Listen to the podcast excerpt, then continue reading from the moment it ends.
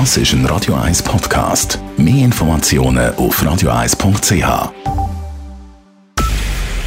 Es ist 9 Uhr. Radio 1, der Tag in 3 Minuten. Mit dem Hannes Dickelmann.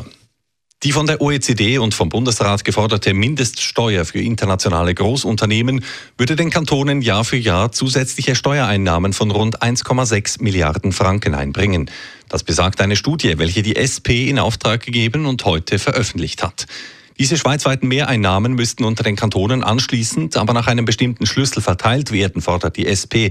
Denn die Einführung einer Mindeststeuer sei ja gerade dazu da, den extremen Steuerwettbewerb einzudämmen. Finde ein solcher Ausgleich nicht statt, würden gemäß Studie die vier Kantone Zug, Zürich, Aargau und Basel-Stadt deutlich stärker profitieren als alle übrigen.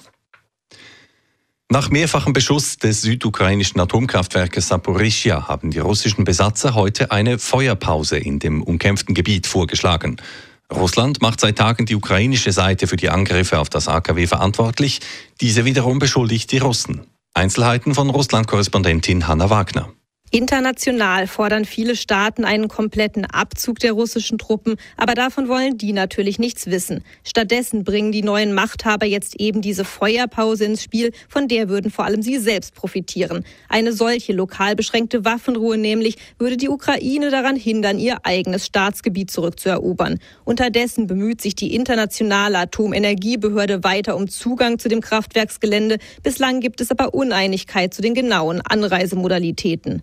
Hanna Wagner, Moskau. Finanzminister Uli Maurer hat heute den Abstimmungskampf um die teilweise Abschaffung der Verrechnungssteuer eröffnet. Der Bund will diese Steuer für Zinsen auf inländischen Obligationen streichen. Damit sollen in der Schweiz herausgegebene Obligationen attraktiver werden, insbesondere für Schweizer Unternehmen. Im Moment würden diese die Obligationen lieber im Ausland ausgeben, zum Beispiel in Luxemburg, um die Verrechnungssteuer zu umgehen, so Maurer. Genau dies schade aber dem Wirtschaftsstandort Schweiz. Wenn Sie etwas nicht in der Schweiz finanzieren, sondern in Luxemburg, dann werden dort Arbeitsplätze geschaffen, dort entstehen Einkommen, dort entsteht Steuersubstrat. Und das möchten wir mit dieser Mini-Reform zurückführen in die Schweiz. Gemäß einer ersten Umfrage liegen die Gegner der Abschaffung aber momentan deutlich vorne. Sie befürchten mehr Steuerkriminalität und jährliche Steuerausfälle von bis zu 800 Millionen Franken. Abgestimmt wird am 25. September. Die Wasserstände im Bodensee, Wallensee, Vierwaldstätter und Luganer See befinden sich auf einem historischen Tiefpunkt. Das teilte heute das Bundesamt für Umwelt auf Anfrage der Nachrichtenagentur Keystone STA mit.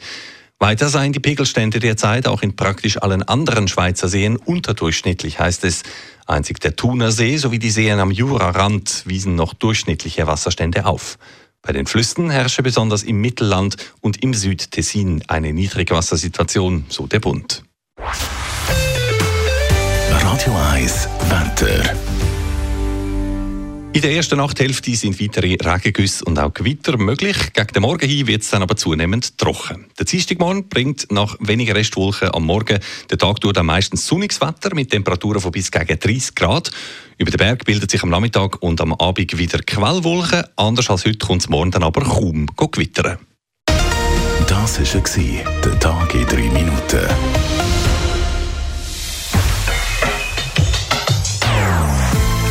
Non-Stop-Musik auf Radio 1. Bei uns klingt Musik einfach besser. Non-Stop. Radio 1.